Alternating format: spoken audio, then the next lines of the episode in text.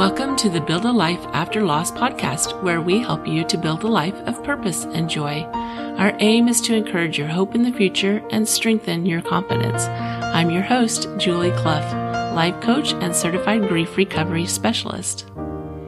Hello, my friends. Welcome to episode 60, supporting others in their grief.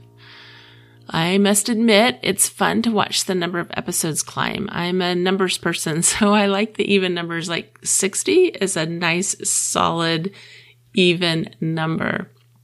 Those 10 numbers are fun, aren't they? It feels pretty good to be here with you every week. In this episode, this actually was not the episode that I had planned. It's not what I planned to record this week. But last night, as I was walking into the theater to watch It's a Beautiful Day in the Neighborhood, I received a message, a message about a family, the Hanson family, who was flying from South Dakota, uh, where they had been, where the men in the family had been on um, a fe- pheasant hunting trip. And they, nine of the 12 in the family died in a plane crash. I just was as anybody would be like when we hear news like that, it's just so shocking. And when you've experienced grief, like when you've experienced that deep grief, that overwhelming grief that we talked about a little bit in the last episode, you, when you see things like when you see an accident on the road or when you hear about something happening, it just, it like brings you right back. Like you can, there's, there's almost a physical response because you can, you can imagine, you can imagine the pain that they're in because you felt that pain before. Also, my daughter had asked me how to support her friends who suddenly lost their three year old daughter last week both of these events have really hit home for me how important it is for us to understand understand grief, understand how to support each other. And even though I had gone through these horrible things, like I had experienced the, you know, the death of my brother, uh, the, my divorce, the, um, death of my two youngest children, I, I still after all these experiences, I still felt unprepared to support my friends or to understand how to support them. And I, I do have to say though that I do, I felt like I was better at it than before, especially after my kids died. I really, like, when, when one of my friends lost her daughter five years later, I immediately called her. Like, I would have never done that before. I experienced my loss, but because of my experience, it did cause me to want to reach out right away and to show my love and to share my love. You know, the, the movie last night, if you haven't seen it yet, it's a beautiful day in the neighborhood. I am not going to give you any spoilers except to say that at one point Mr. Fred Rogers, who um, was the main one of the main characters in this in this particular movie, said, "No one lives a life without pain." I loved the movie. I loved the messages there. They were so appropriate. They were so it was so warm.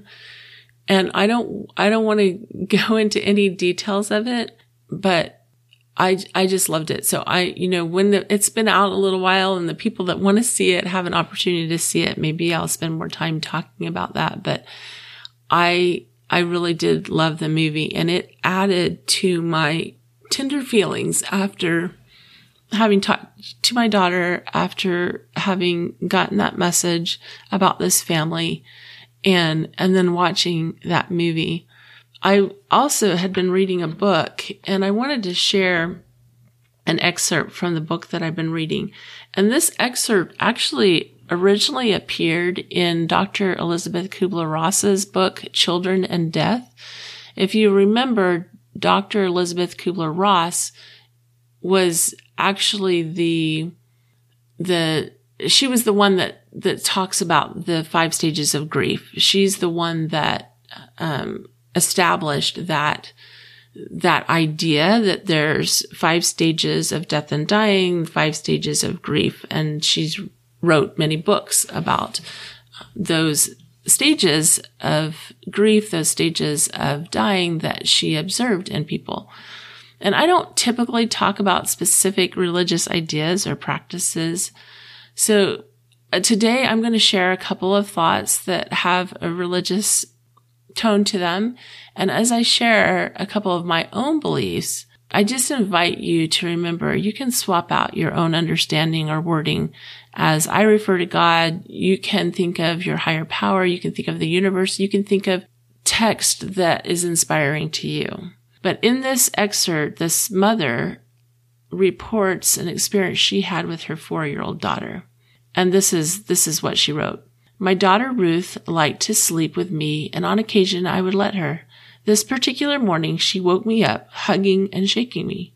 She was very excited, and when she shook me into some sense of consciousness, she told me, Mom, Mom, Jesus told me I'm going to heaven. I've been there, and it's beautiful. Gold and silver streets, and Jesus and God are there.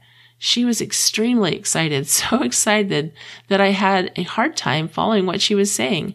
My daughter was not an excitable child. Normally, she was a calm, contemplative child, intelligent, verbally skilled, and precise in her speech. To find her so excited that she was stammering, searching for the right words, was very unusual. She had never been this excited before, even at Christmas or the circus. Never. I tried to calm her, but she continued chattering. When they first handed her to me as a newborn, I was elated. But my elation was tempered by a feeling that she would not be with me long. I had almost forgotten that feeling until now. Her talk about dying, which is something she never did before, brought back this uneasy feeling. I tried to settle her down by holding her on my lap. I told her, if you went to heaven, I'd miss you, squeezing her tightly with my eyes quenched tightly. But I'm glad that you had such a happy dream. Losing her was something I did not even want to think about. She pulled away, looked up at me, and emphatically stated, it was not a dream. It was real. But you don't have to worry, mom, cause Jesus said that I could take care of you and you won't have to worry about anything. I am not a very religious individual. And when Ruth suddenly started talking about Jesus, heaven, and her going there, it was completely out of character. To my knowledge, Ruth hadn't heard of the golden streets of heaven, yet she was excitedly describing them to me now. She continued talking, a steady stream about how wonderful heaven was. I again told her that I was glad she had had such a lovely dream. She stopped me, insisting, Mommy, it was not a dream, but was really, really real. She lay there in my arms for a while chattering and said that I sh- shouldn't worry or feel sad because Jesus would take care of me. She finally sat up, climbed out of our bed, and ran off to play. It was just too much to think about. I lay there contemplating what she had just said. Jesus, heaven, her leaving me. It was just too much to even think about, so I got up and fixed breakfast. The rest of the day was normal, except between 3 and 3:30 that afternoon, Ruth was murdered. Through all the pain and anguish I felt at her death, I also felt a sense of calm. When things got really bad, I would remember her words. Jesus said that I could take care of you, and she has. When I read that story, I and the reason I wanted to share it with you is because of my own feelings that we don't go before our time. And even though these events seem horrible and tragic to us, I do believe that there is a life after this life and that this little four year old girl that told her mother that she was going to heaven and that she was going to be able to help her mother and then she was murdered. And when we think about that's a horrible circumstance, horrible circumstance that nobody, nobody would wish to happen to anybody. And when we see something like that, we, we think they went before their time. But from that story, we can see that this little girl already had, like, even her mother had had impressions that she was not going to be there long. And I had had similar impressions of my daughter Carrie when she was young. I can remember holding her in my arms at church and thinking, she's too good for this world. And after she died, we found her Bible with a church program tucked into it where she had drawn, my daughter Carrie had drawn a stick figure of herself and she wasn't a stick figure, but you know, a drawing of herself with a, a little arrow that said Carrie. So I knew it was her or me, I think it said actually. And, and then there was an arrow and then she drew a man and above that man she wrote Jesus. And she drew an arrow of herself going to Jesus. So I share that story because as you're supporting others who are touched by death in their family, like even in the movie last night, It's a Beautiful Day in the Neighborhood, Mr. Rogers said to a family, death is part of our humanity, and it is. But that doesn't mean that it's not super hard and that we do need, we definitely do need an outpouring of love. We need that support.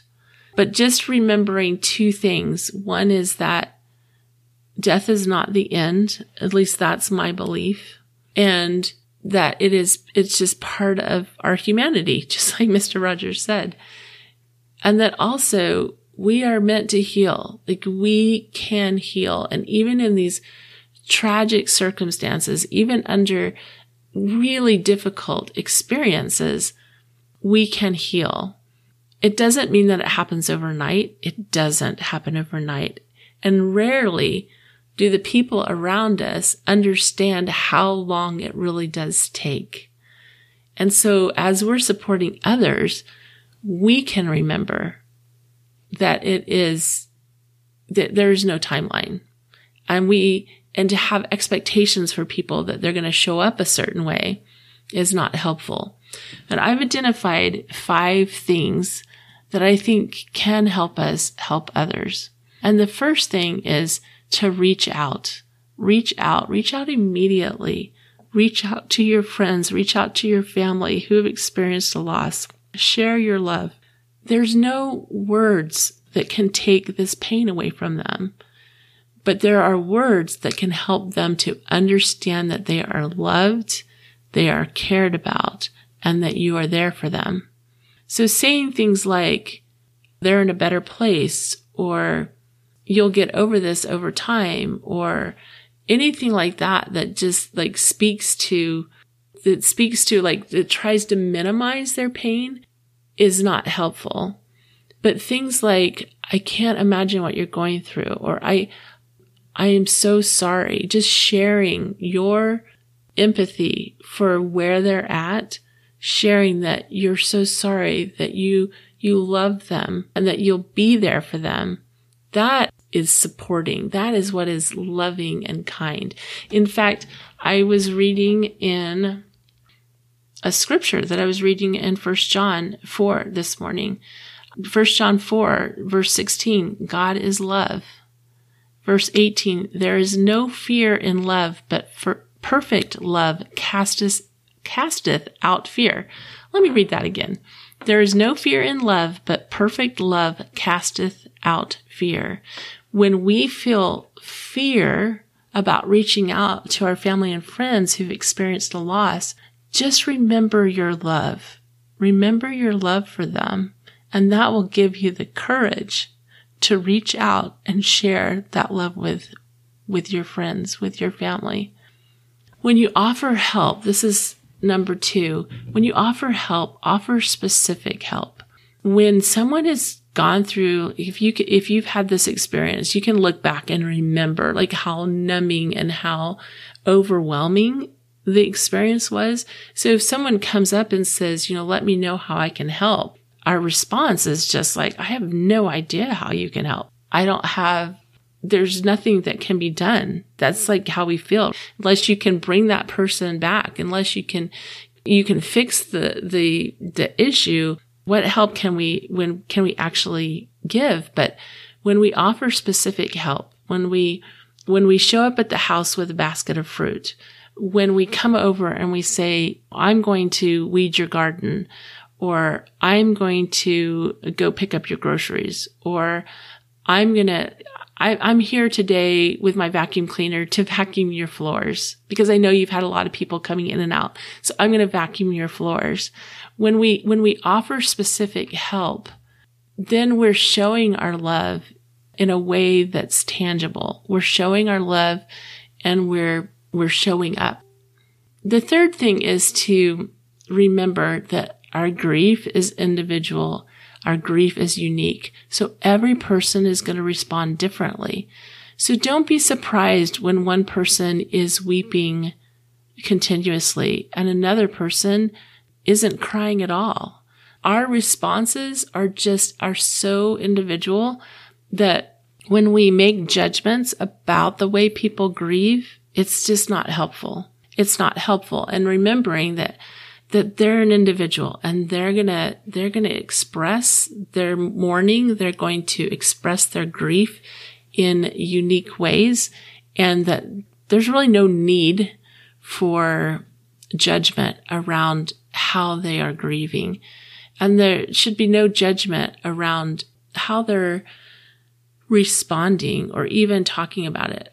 I've shared before that just a couple weeks after the accident, we had seen a therapist and he had mentioned to myself, my husband, that when we go through traumatic experiences like this, it can cause us to have crazy thoughts. It can cause us to to really like our brain just gets a little scrambled. It gets a little scrambled because I, I, imagine that there's some chemistry involved in that because of, you know, when I, when I talked about like hearing about that accident or hearing about that little girl that died this past week, there's a physical response. Like I still feel that physical response to remembering my own grief.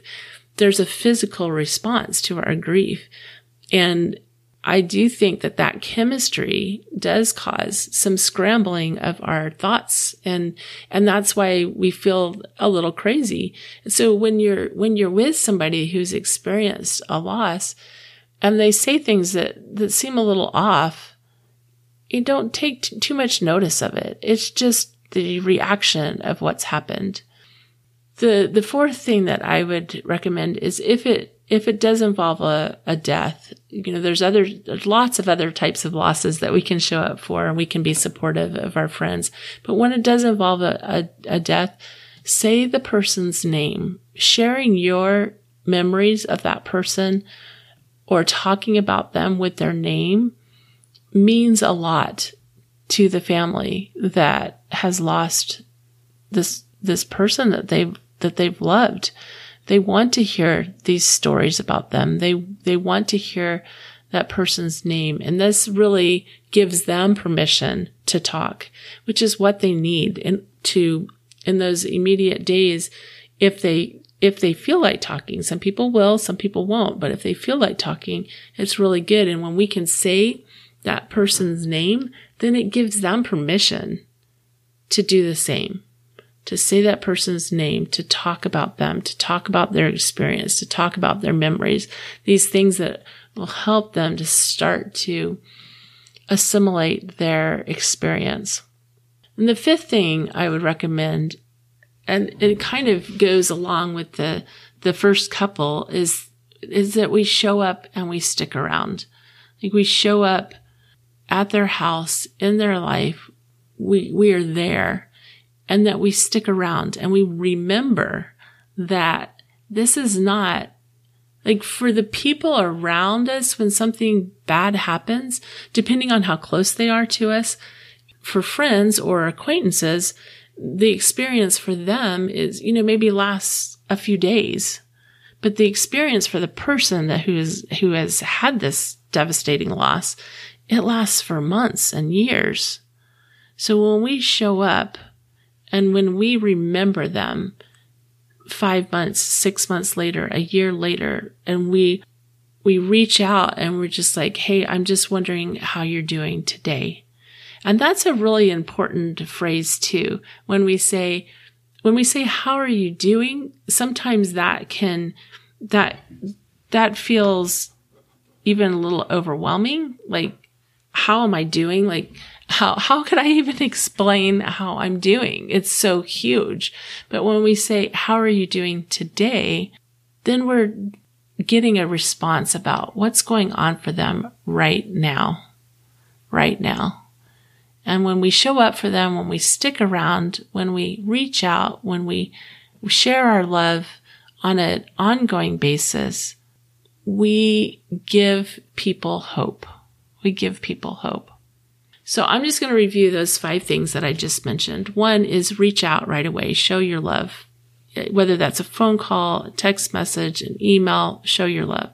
Number two, offer specific help. Number three, remember that every individual is unique and will have their own unique experience and way of grieving.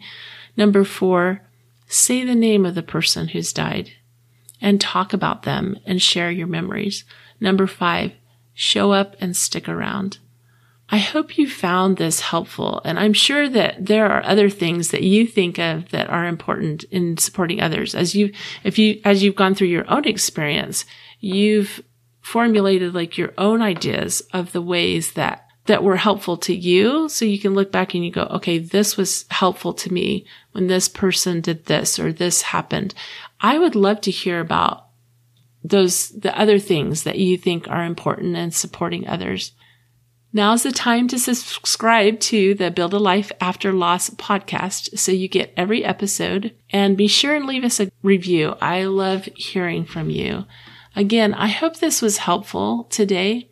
And remember, as a grief coach, I lead you. I can lead you around the landmines and help you to stay on the path of hope and healing.